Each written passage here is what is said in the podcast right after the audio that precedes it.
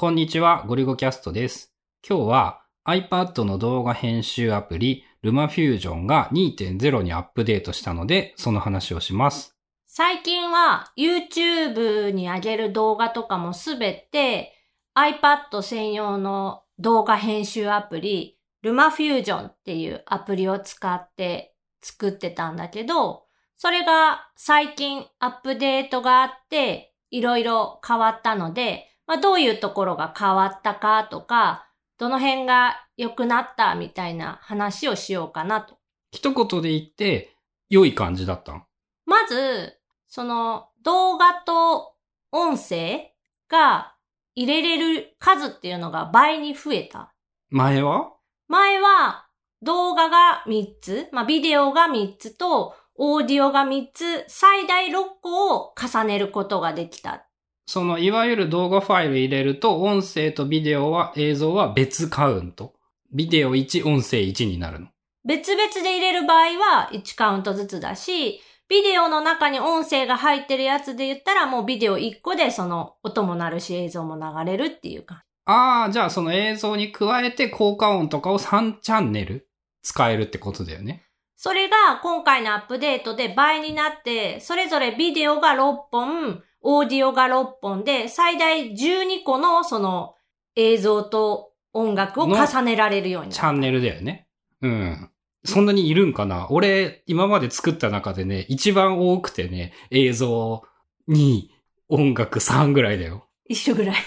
なんか動画が、ベースの動画があって、その上にイラストだったり、別のなんか写真を重ねるのと、あと BGM のミュージックと別加工したその音声ファイルぐらいやから、そんな別に個人的な使い方で言うと、増えたことによるメリットってあんまりないんだけど、まあ、あの、多くの人には割といいんじゃないかなっていう。まあ言ったら効果音と BGM と声と3つ使ったらいっぱいになっちゃうとも言えるもんね。ビデオ以外に別撮りをしていたら。が6本になれば、まあよほど大丈夫なんかな。あと大きな変更で言うと、タイムラインオーバービューっていうその動画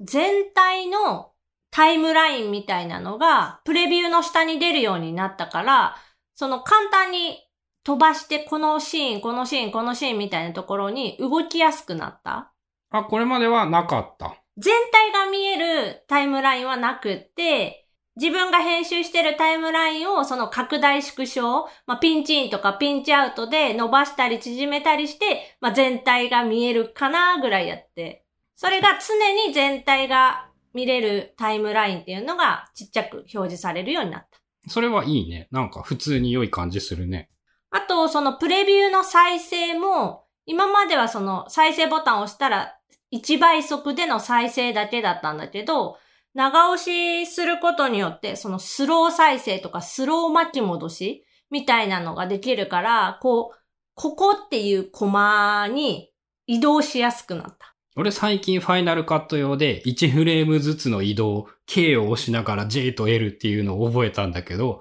1フレームはできるの。一応フレームの枠みたいなのが一番最大までピンチアウトすると出てくるから、それで確認するぐらい。ああ、そっか、iPad はやっぱその拡大縮小がすごいやりやすいから、まあトラックパッド使えばできるけど、そういう意味では、そのもう大きくすればいいやっていう感じなのか。ちょっとキーボードをつないで、このルマフュージョン触ったことがないので、キーボードでどこまで操作ができるかはちょっとわかんないんだけど、あくまで Apple Pencil と指でだけでの操作感ではあるけども、まあ、この再生速度を変えられることによって、割と楽になった？他になんか、その 2.0TL ぐらいめっちゃ変わったの？うーん、まあそのビデオ数が増えたから、その辺が変わったぐらいで、あとは UI というか見た目今まで左端、右端、上端、下端っていろんなところにそのメニューのアイコンが隠れてたりしたのが、全部アプリの一番下段っていうか下側に集約されて、そこから書き出しのメニューも出せるし、動画の編集とか、フィルターをかけるとか、分割、スプリットするとかいうのも全部できるようになった。なんかあれかな、その最初期に作って、そこからいろいろ機能を付き足し、付け足していったらごちゃごちゃになったから、もう一回メニューをわかりやすく全体デザインし直しましたみたいな感じなのかな？で、2.0っていう言い方になった感じなのかな？あともう一つ増えた機能が、マーカーっていう、ここの、ここからこのシーンになるみたいな自分で覚えときたい、マークしときたい場所をコメント付きで付けれるようになった。やりやすい。あんま使ってない。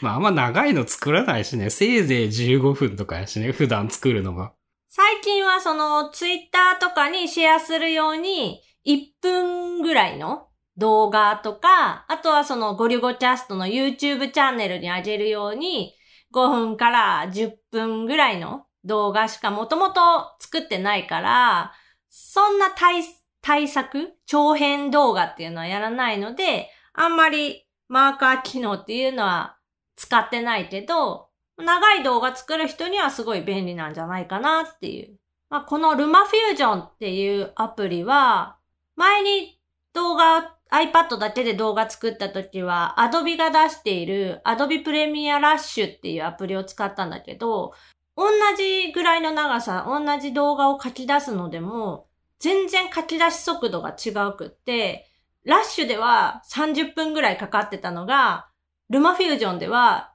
もう5分ぐらいで、ほ、ほんとそ、それぐらい？めっちゃ違う。めちゃくちゃ早いっていう。同じ iPad Pro 11インチを使ってやってるのに、それぐらい違うっていう。まあそれは使う、それだけでも使う理由になるぐらい、すごいね。あとは、その操作感っていうのが、春菜の好きな iPad に特化している、その Apple Pencil での操作とか、指での操作にすごく特化していて、直感的に扱える。まあラッシュは、その Mac、Windows、Windows あったっけ？と同じような操作性にあえてしてるんだよね。まあ、ラッシュも、まだ Adobe 系のアプリの中では、だいぶ iOS に最適化されてるアプリだとは思う。あと、この LumaFusion っていうアプリは、Apple があの、出している iPad Pro のプロモーションビデオみたいな。iPad だけでここまでやりましたってやつだよね。あれ、撮影も iPad で、で、編集も iPad で、で、その編集に使ってるアプリがこの LumaFusion っていうアプリだっていうので、まあ、すごく使いやすいので、もし動画編集とか気になる人はおすすめです。アップルが使ってるっていうんだったら、こうなんか、あ、大丈夫だっていう感じはするね。ということで、iPad の動画編集アプリルマフュージョンが2.0にアップデートしたよっていうお話でした。